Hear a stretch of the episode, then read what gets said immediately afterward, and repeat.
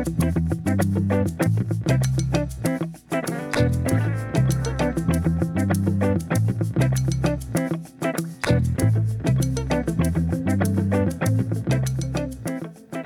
to Lives, a show exploring our experiences in the world and how we might live well. I'm Stuart Chittenden, and my guest today is Michaela Jaeger, an eating disorder survivor and now a certified eating disorder recovery coach. In the show, Jaeger candidly shares how eating disorders began to emerge at the age of four, how she battled them for years in complete secrecy, and what motivated her to seek help, culminating in Jaeger being inspired to earn her eating disorder recovery coaching certification and helping others to find peace with their bodies. As detrimental as this demon was to my my life and my existence, I it was safe for me. It's what I knew. It's what I felt like I had control over. And to give that up was like giving up everything I'd I'd ever known. The conversation in this episode references suicidal thoughts and personal experiences with eating disorders that some may find disturbing. Please use your own discretion before listening. You can find help through the National Eating Disorders Association by calling or texting 800 931 2237. The helpline is not available 24 7, but anyone needing help can leave a message or text NEDA to 741 741.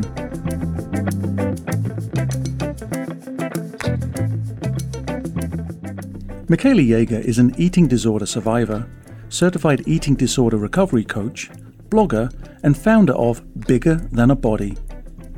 Beginning when a child, Jaeger struggled with body image disturbance, suffering with bulimia and from compulsive exercise and body dysmorphic disorder.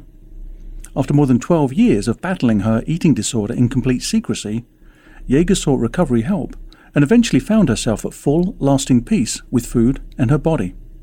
In 2022, Jaeger earned her eating disorder recovery coaching certification and now runs a coaching business supporting others who struggle with eating disorders. Michaela Jaeger, welcome to Lives.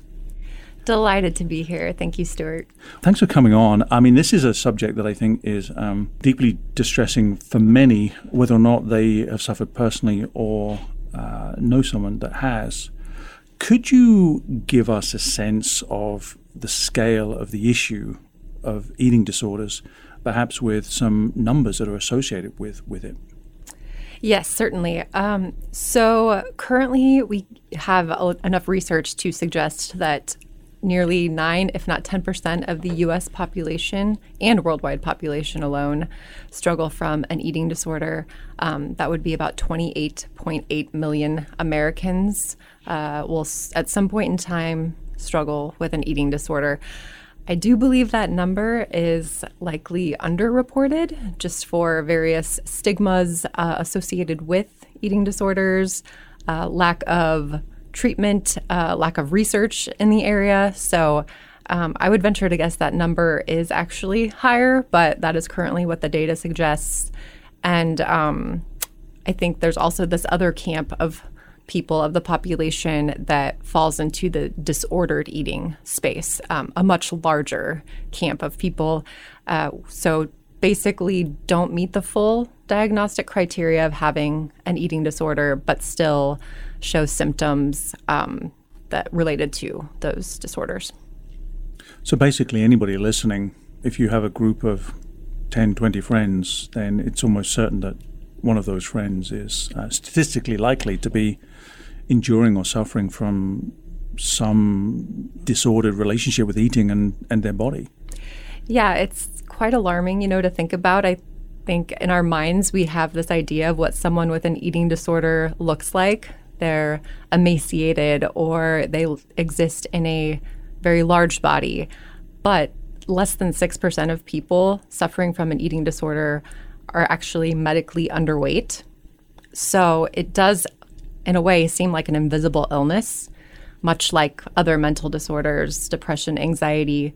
Um, they are easy to mask, and um, those with them tend to be quite intelligent, stealthy, good at hiding them um, and concealing their behaviors uh, from even those very, very close to them.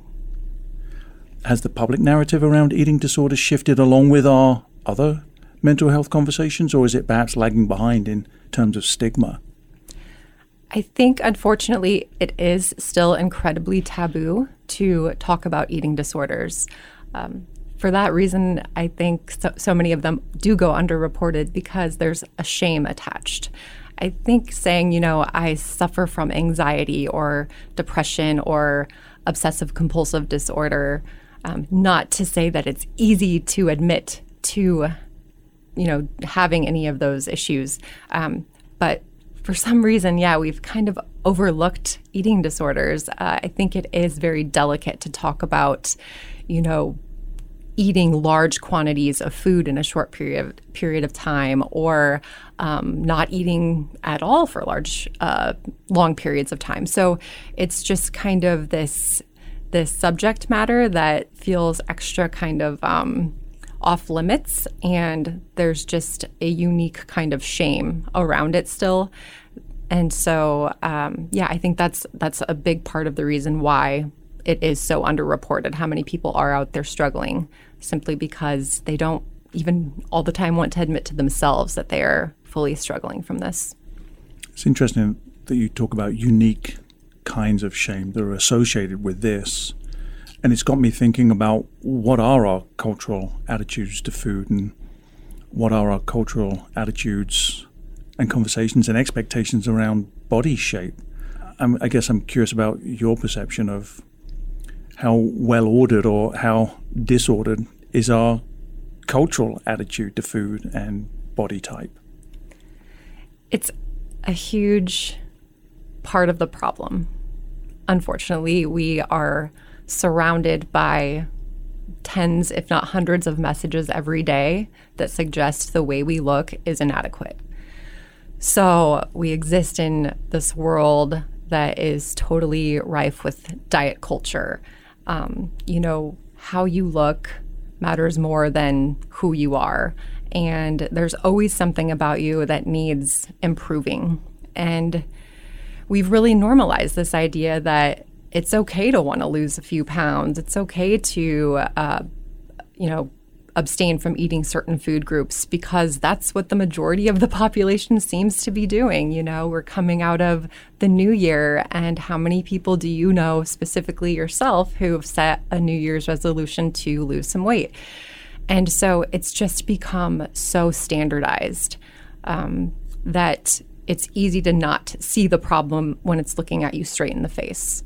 And so, yeah, what co- what starts off as a very harmless, you know, I'm gonna do Weight Watchers, I'm gonna do keto, can quickly snowball into something much more serious. And before we know it, um, we're suffering from disordered eating and then potentially a full blown eating disorder. I want to be clear about language and about terms. There are phrases that are commonly heard and referenced, such as anorexia, bulimia, body dysmorphia. So I wonder if you might just explain some of that language that is associated with eating disorders. Yes. You know, anorexia and bulimia, I think, are probably the two that people are most familiar with. Um, however, there are slews of eating disorders, and they vary one from the next. Um, in fact, anorexia itself, there are two subtypes. There's a restrictive subtype, so someone who uh, refrains from eating for, for long periods of time.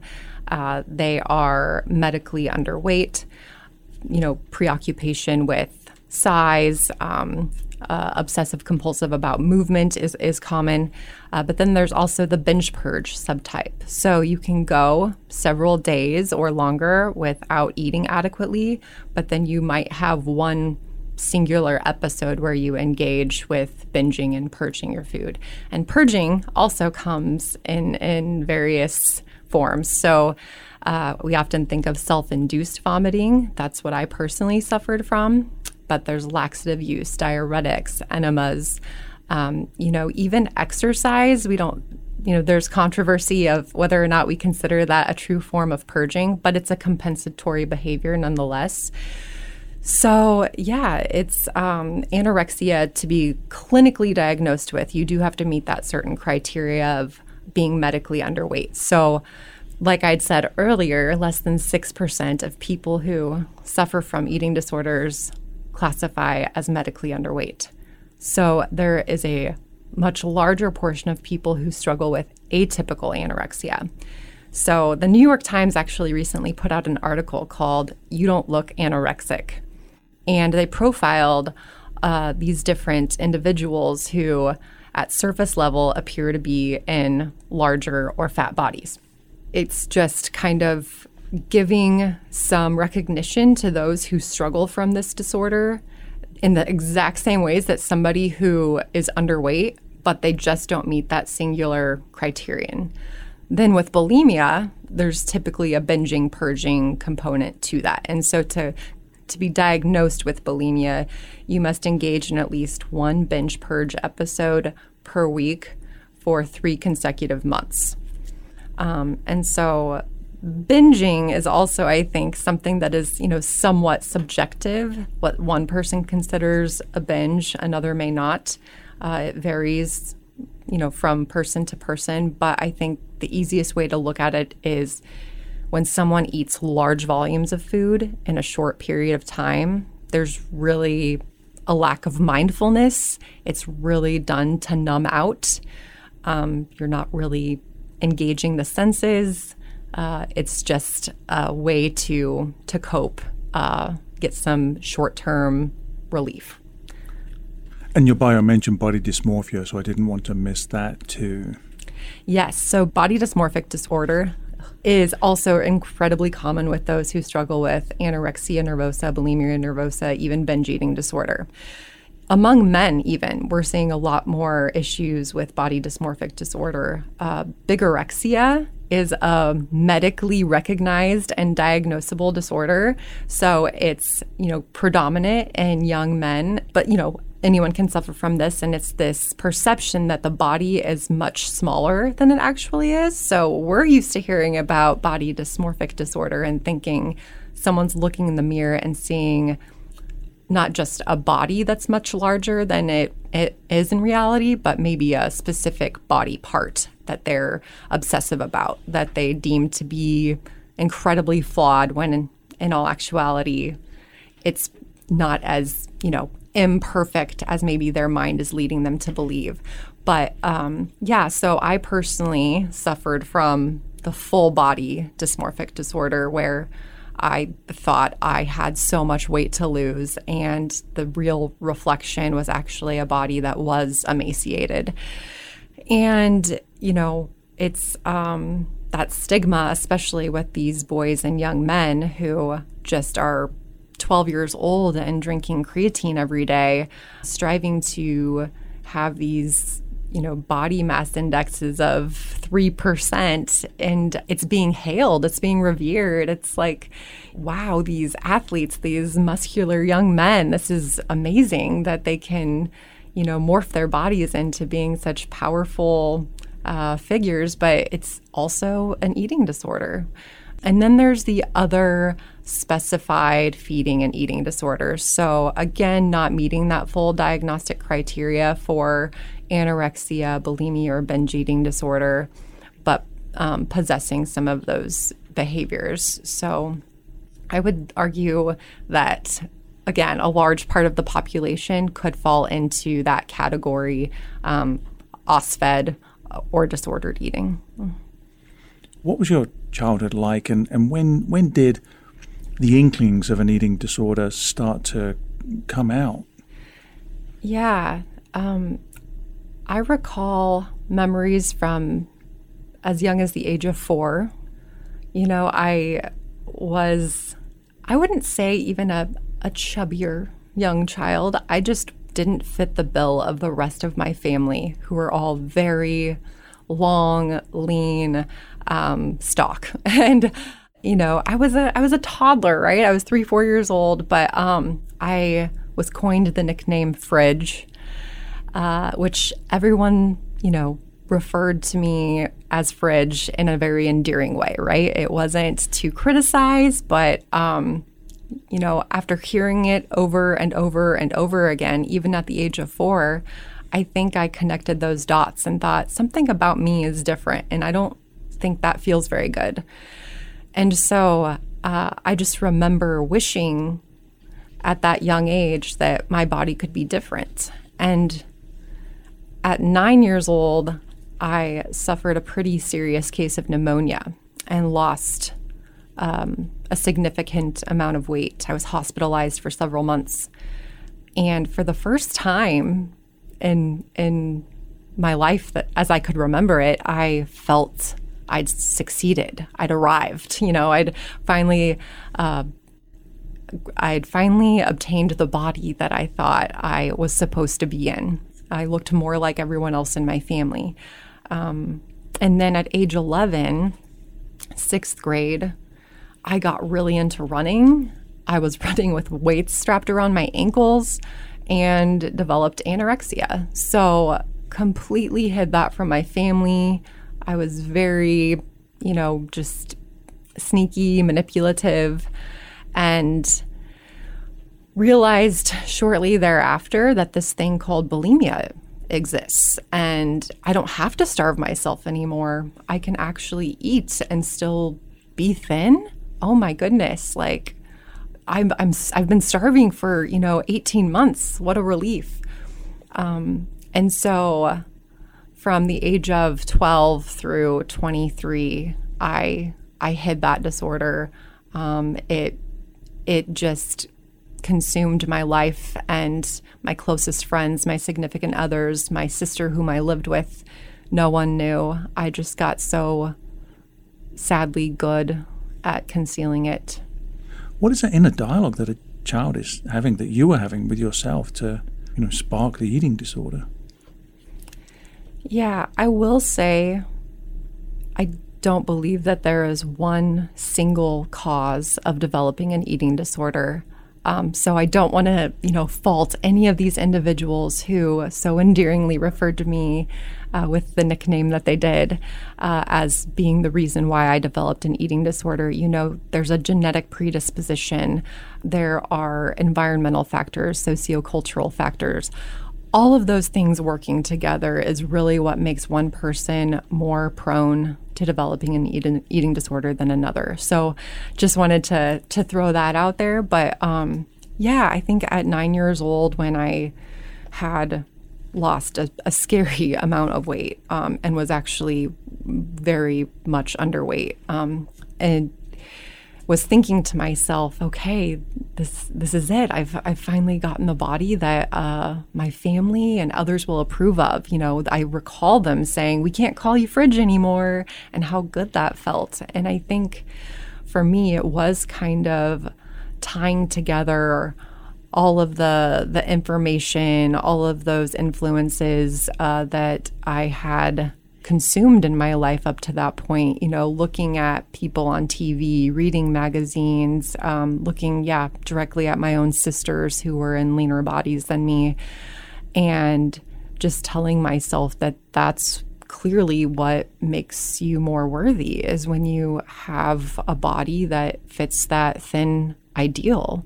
And so, yeah, even at that young age, I'd convinced myself that those messages were true. And um, so, all through my formative years, my young adulthood, those messages stuck with me. So, once I started recovery, having to unlearn that was like, I need to build myself a new brain. It was a lot of unraveling, a lot of unlearning, and it took a lot of time. I'm wondering if you could share a little bit more about what were your daily practices to regulate and you know manifest this eating disorder or the eating disorders that you've you've described? Well, recovery from an eating disorder, especially if you struggled for as long as I did, is a long, non-linear, bumpy process. It's should be expected that it's going to be rife with slips, with setbacks, even relapses. But I think something that's so critical is just continuing to show up, to trust that process. Because even if you say, I'm not ready for this, I don't want to give it up, if there's a piece of you that you can find deep down that says, This life is not serving me well, even if it's for the benefit of somebody else close to you that knows you're struggling and it's causing them immense pain, if you can at least enter the process for them Ideally, yes, it'll get to a point where you're doing it for you, but just finding that catalyst, that launch pad to get you into recovery. And then I think sticking with it, it really is just not only asking yourself why, like, you know, why do I want this? But like, for me, it was like, I'm sick of living this double life. I'm sick of being deceitful. Um, I don't want how I look to be what I define as my like worthy factor of of my being. And so it was like, what am I recovering to? What is the life I want to have? And being vulnerable, you know, I'd, I'd concealed this for so long, and just being able to tell someone and the accountability that comes with telling someone, you know, they're cheering you on. They um, they believe you can do this, and so it's kind of like just every day just showing up and saying, okay, even if I'm not meeting my own expectations, this isn't happening as quickly as I would like it as I would like it to. Like I have to stick with this. I just don't have any other choice. I'm going to make this non-negotiable. You've talked about secrecy where people were completely unaware for years that you were suffering this eating disorder how did you eat or not eat? How did you um, experience bulimia? Yes, I would often restrict my food. So I think there were definitely phases of my my disorder where I vacillated between anorexia, binge purge subtype, and bulimia. I could go up to 2 weeks at a time sometimes without purging. So that was really actually a disservice that I was doing for myself because I kind of tricked my own mind into thinking that I could recover on my own. Um, but there were so many other recovery sabotaging behaviors going on, like, you know, the compulsive exercise, uh, the incessant weighing, um, body checking. So, but but typically, yeah, I would really monitor my my food intake all day, very militant about it, you know, counting every calorie. And I was very strict about what times I could eat. So, all of these food rules that I'd set for myself. And what would happen was my body, my animal brain, just the, physiolog- the physiological part of myself that was like, you are hungry and you're putting the body in a state of deprivation that is not good, this doesn't feel safe, would drive me to to binge. So it was that physiological response um, because my body was just undernourished. Um, and I think that's that's so key too to recovery is you have to figure out how to eat adequately. And for some people, that starts with you know an extra bite of food. Uh, at a time because they're used to skipping most, if not every meal.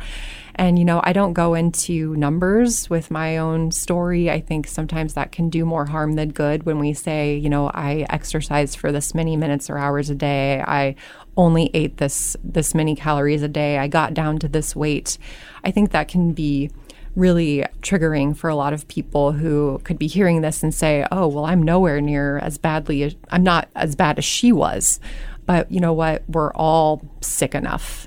If we notice that there's something unhealthy about our behaviors, uh, unnatural, you are worth getting help. You you you know have your own unique story. But yeah, I think it was just this this pendulum of restriction, binge purge, restriction, binge purge, and willpower like I said, could maybe get me a week or two at best without engaging in the uh, binge purge part, but I was still heavily monitoring how much I was taking in and uh, expending. It just seems stunning in many ways that the people close to you, people around you, didn't either notice that you were purging or didn't seem to comment upon how you perhaps were showing up physically and emotionally. How did it get missed? And are there warning signs for listeners to be a little more attentive and observant of those around them? There are warning signs, and I think, you know, some sometimes we're better at concealing them than others. Certainly, I think there were instances where people were suspicious. But, you know, calling somebody out for something like an eating disorder is really scary. You know, it's, it's, you know, almost like you're accusing them of this again because there's so much stigma around it. You know, if, if, if they say no, like, I can't believe you would, you would even suspect this of me, you know, it could really tarnish your relationship. And so, um, but you know, my own sister to, to this day will say, I had no idea. And I think what what it was for me was t- you know sadly taking advantage of any time i could where i knew i would be alone um, but also kind of overcompensating so when i was around people you know, I was typically the life of the party. And uh, despite how tired I was, because I was, you know, it's exhausting to conceal this double life, one, but um, there were so many other things going on in my life. You know, I was barely sleeping. I was uh, getting up at crazy hours to make sure I was getting enough exercise in. Uh, my immune system was suffering because I obviously wasn't nourishing properly. And then I was incredibly stressed because I, again, was just trying to keep live i was living a lie and that that was very stressful and so but yeah just um, continuing to to perform really well academically all through middle school, high school, and college. I was very involved in extracurriculars throughout my adolescence and college years as well. There was really no reason, like from a surface level, for someone to suspect that I could be struggling with this. And again, I didn't fit that perceived image of what it looks like to have an eating disorder. People either think, oh my gosh, you know, she's skeletal or somebody in a very large body. You know, I looked pretty average weight throughout the majority of my eating disorder. You don't have to answer this for yourself, but in general, what what are some of the implications either to our bodies or perhaps to the lives we're leading professionally or otherwise from sustained eating disorders? Oh, do we have about 10 hours um, to cover this ground? Um, yeah, it's, it's, it's, it's immense, you know, the, the impacts that you suffer um, psychologically. You know, I was incredibly anxious, depressed, suicidal at times. But then, yeah, physically, I mean, every system of the body, you know, um, like I said, my immune system suffered uh, I was deficient in iron and uh, developed anemia. I had heart arrhythmia. Um, I, you know, suffered from hypothalamic amenorrhea, which is, you know, it started with irregular menstrual cycles. And then before I knew it, I wasn't mensing at all. So then I developed polycystic ovary syndrome, and that's incurable. Um, so infertility issues. Uh, and just my bone density suffered dr- drastically. I couldn't sleep as exhausted as I was from just all of the behaviors I was engaging in. I still somehow just could not sleep.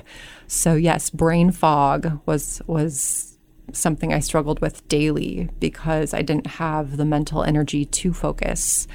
I to this day worry maybe you know I have uh, it's called Barrett's esophagus. So it's um, you know from all of the acid that had come up during those purging episodes, you know, is the lining of my esophagus. The, the, are there tears in there that could potentially lead to something like esophageal cancer? There was one scare that I suffered where I thought I was you know, following an episode or in the midst of an episode, I was either suffering suffering from cardiac arrest or a gastric rupture, and I thought, this is it. This is how I'm going, and um, that was a pretty big wake wake up call for me. I, wonder if there was a moment in your head, in your heart, when you really committed to the idea of needing help. Um, and and I know that that journey of recovery is, is a long road with ups and downs. But what was that moment when you actually thought, I, I need to turn outside of myself and get some support? Yeah, it was definitely that moment where I thought I was literally looking death in the eyes. And fortunately for me, I had a partner at the time who was very caring. He also didn't know, but I was finally willing to tell him. And it was so terrifying. But he ended up finding me help. And that's sadly what it took for me, you know, to, to get to the point of finding the support that I needed.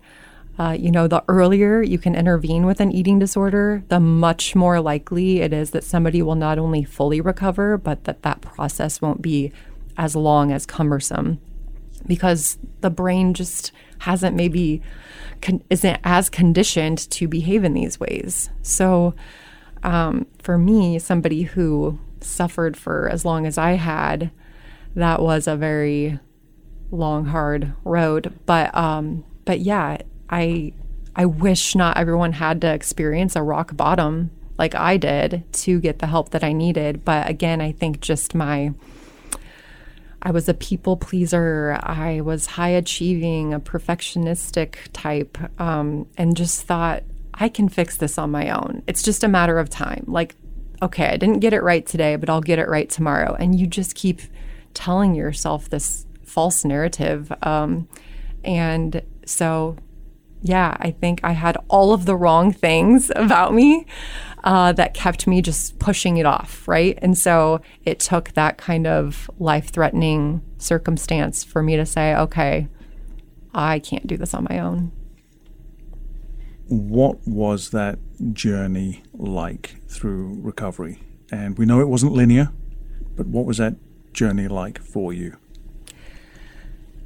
As much as I just got done saying that I was finally ready to pursue it, I recall my partner taking me to my first therapy session, and I was such a brat. I was so resistant. As detrimental as this demon was to my my life and my existence, I it was safe for me. It's what I knew. It's what I felt like I had control over.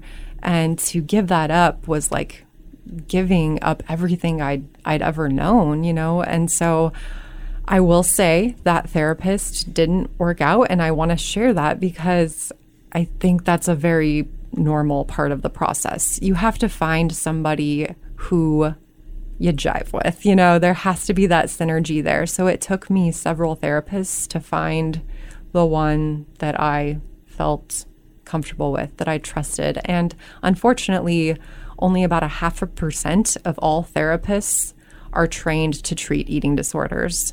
Um, there are very few here in the city of Omaha.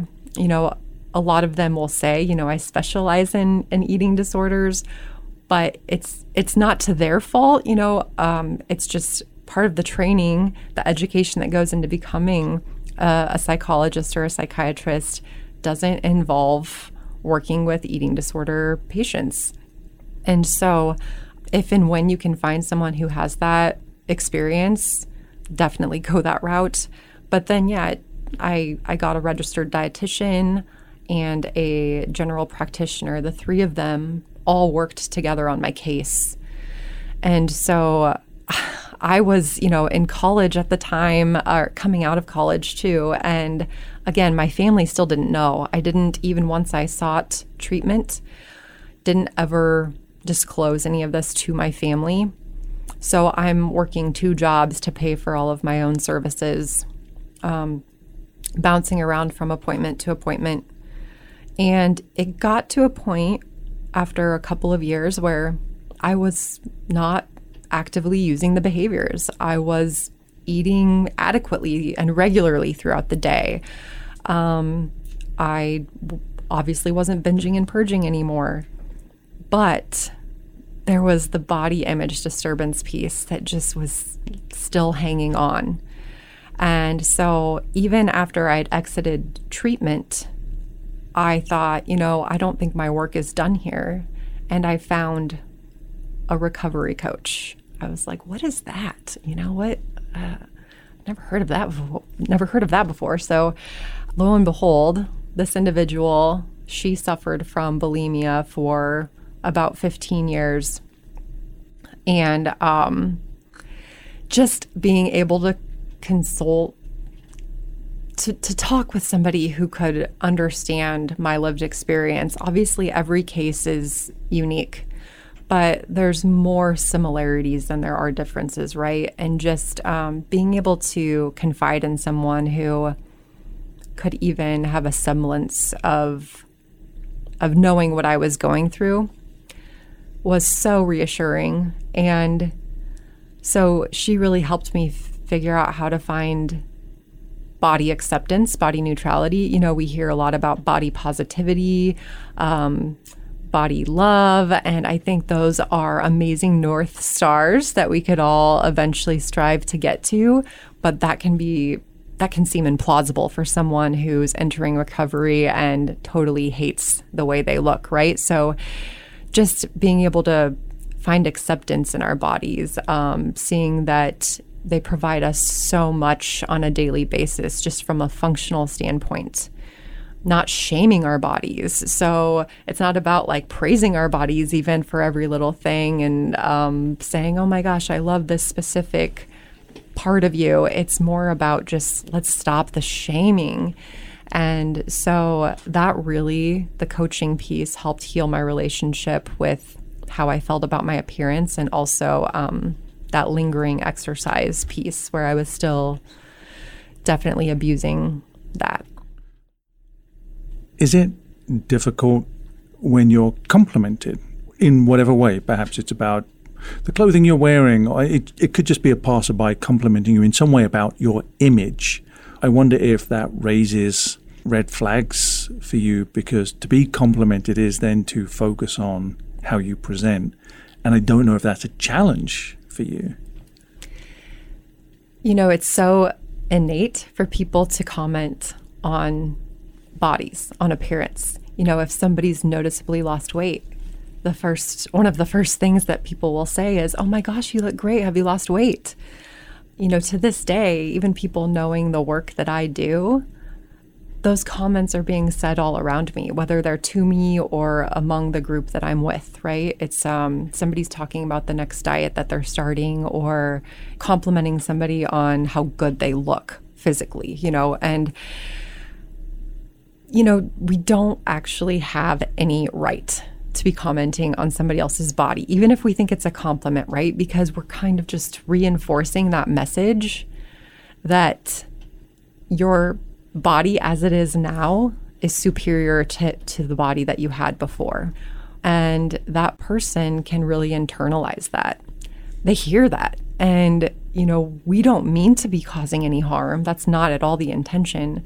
But again those those normalized just one-off comments that we make that we don't think twice about can have an impact. And so when they're said to me and for those listening who don't know me can't see me obviously i am in a thin privileged body. Naturally my set point weight so the weight range at which my body just is meant to be um, is in a thinner body so when somebody does comment me on my body, I usually just immediately redirect. I don't say thank you. I just kind of, you know, take the conversation elsewhere. And um, if it is the right context and depending on what the comment was, I might be as direct to say, you know, my body is not for you to comment on. But for the most part, it usually is just redirecting the conversation to something other than the body or the appearance. You talked about how helpful a recovery coach was for you. That is now a calling that you have responded to as a certified recovery coach. And I'd like to ask you what that is and what you do, but to set that up, to explain what it isn't. So, for example, you're not a doctor and you're not a therapist, but perhaps you could explain that a little more. Yes, it's such a relatively new concept. You know, I think people are pretty familiar with sober coaches, life coaches, even business coaches. But an eating disorder recovery coach is something that even a lot of practicing therapists, dietitians are still not familiar with. Um, so we are an emerging just group of warriors, I like to call us, because so many of us have recovered from an eating disorder. And so, yes, we do not replace any one of those key members of the treatment team your therapist, your nutritionist, clearly not your, your PCP. The therapist is, you know, very much specialized in helping you deal with the underlying issues that could be impacting your eating disorder that could have played a role in the etiology of that eating disorder. Maybe it's past trauma, maybe it is a co-occurring, you know, condition like anxiety, obsessive compulsive disorder, maybe you have autism, maybe you're dealing with drug or alcohol um, abuse. And so they're helping you really focus on dealing with and unpacking the kind of why behind your recovery. Like, why do I have this eating disorder? What were the elements that contributed to it? And they're diagnosing you, they're treating you, they're using things like cognitive behavioral therapy or EMDR. Myself, it's very much focused in the coaching space on the here and now. We're very action and solution oriented.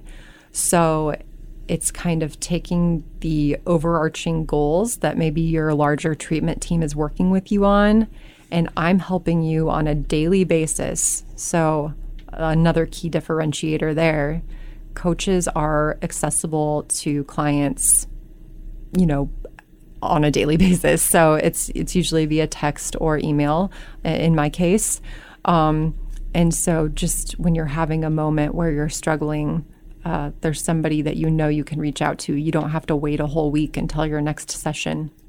And so that's a huge piece. Um, just, you know, being, yes, being a cheerleader, but also showing kind of that tough love, nudging them, being that guide. Um, but I think also, yeah, bringing in that lived experience is so critical.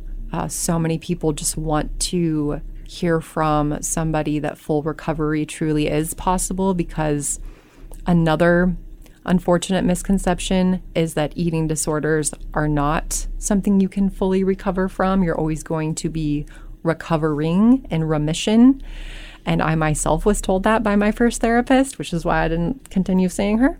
Um, and so uh, I'm living proof that it is so possible. Um, it's it's actually really wild to me, and I think the most the funnest part about recovery is how much you surprise yourself.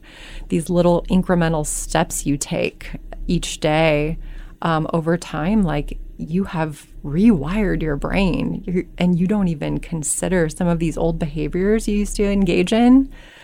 It wouldn't enter your mind to ever actually act on one of those ever again. It's just, it's, it's remarkable.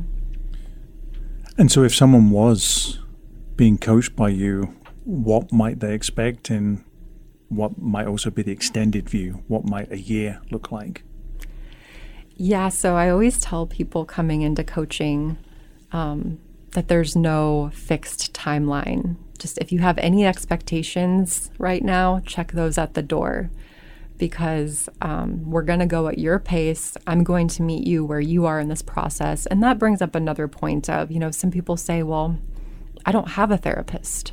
Do I need to do I need to get a therapist? And that begs the question of which one came first. Is it the chicken or the egg? Because a lot of people argue that even those working in the recovery space that I didn't develop anxiety or, you know, have any of these issues, these more psychological um, issues until I developed my eating disorder, you know, and so um, it's very much case by case. You know, we determine what your treatment team, if any, should look like.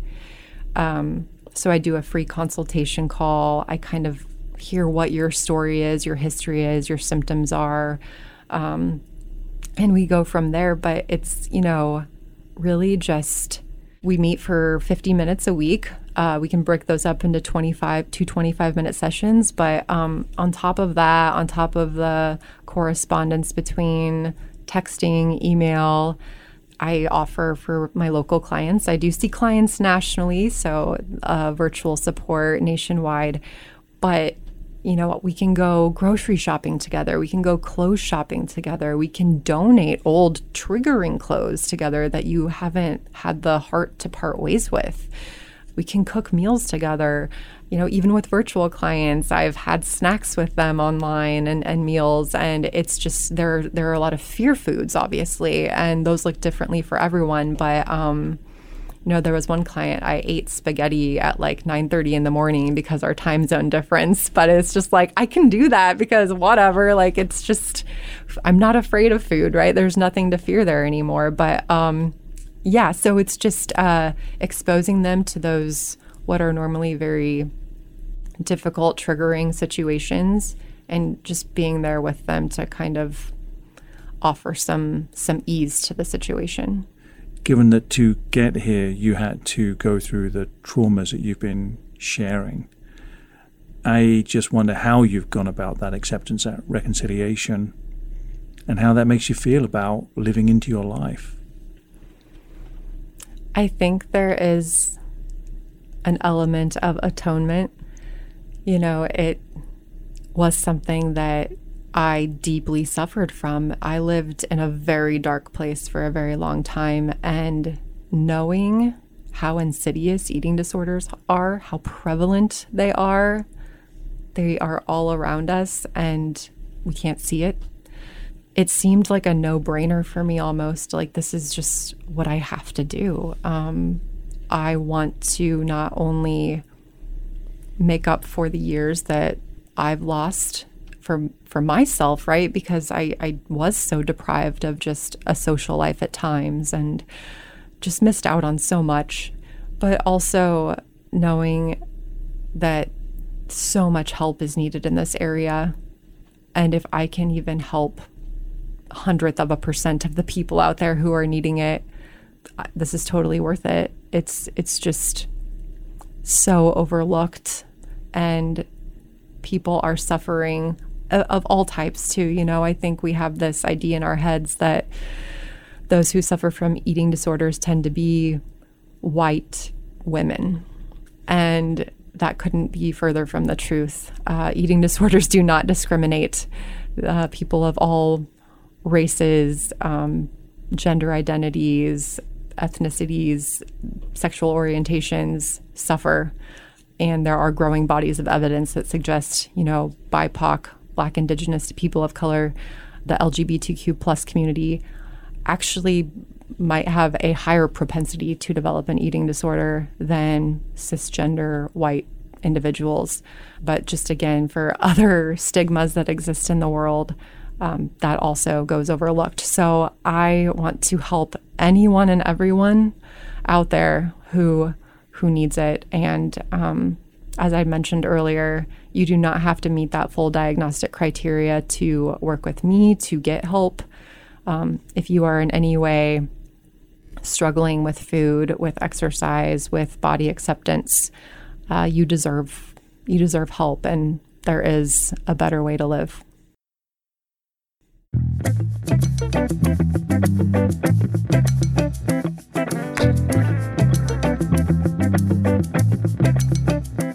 My guest today has been Michaela Yeager, an eating disorder survivor and now a certified eating disorder recovery coach. Michaela, thanks so much for being on the show and for sharing both the past but also your aspirations for a better future. Thank you. Thank you so much for having me. Lives is brought to you on KIOS Omaha Public Radio and is produced by Courtney Bierman. The music you hear playing in and playing out is performed by Andrew Bailey. Podcasts of today's show and others can be found at livesradioshow.com or where you get your podcasts. Subscribe today and please leave a review. I'm your host, Stuart Chittenden. Join me next week as we delve further into the practical and profound possibilities of living well. Thanks for listening.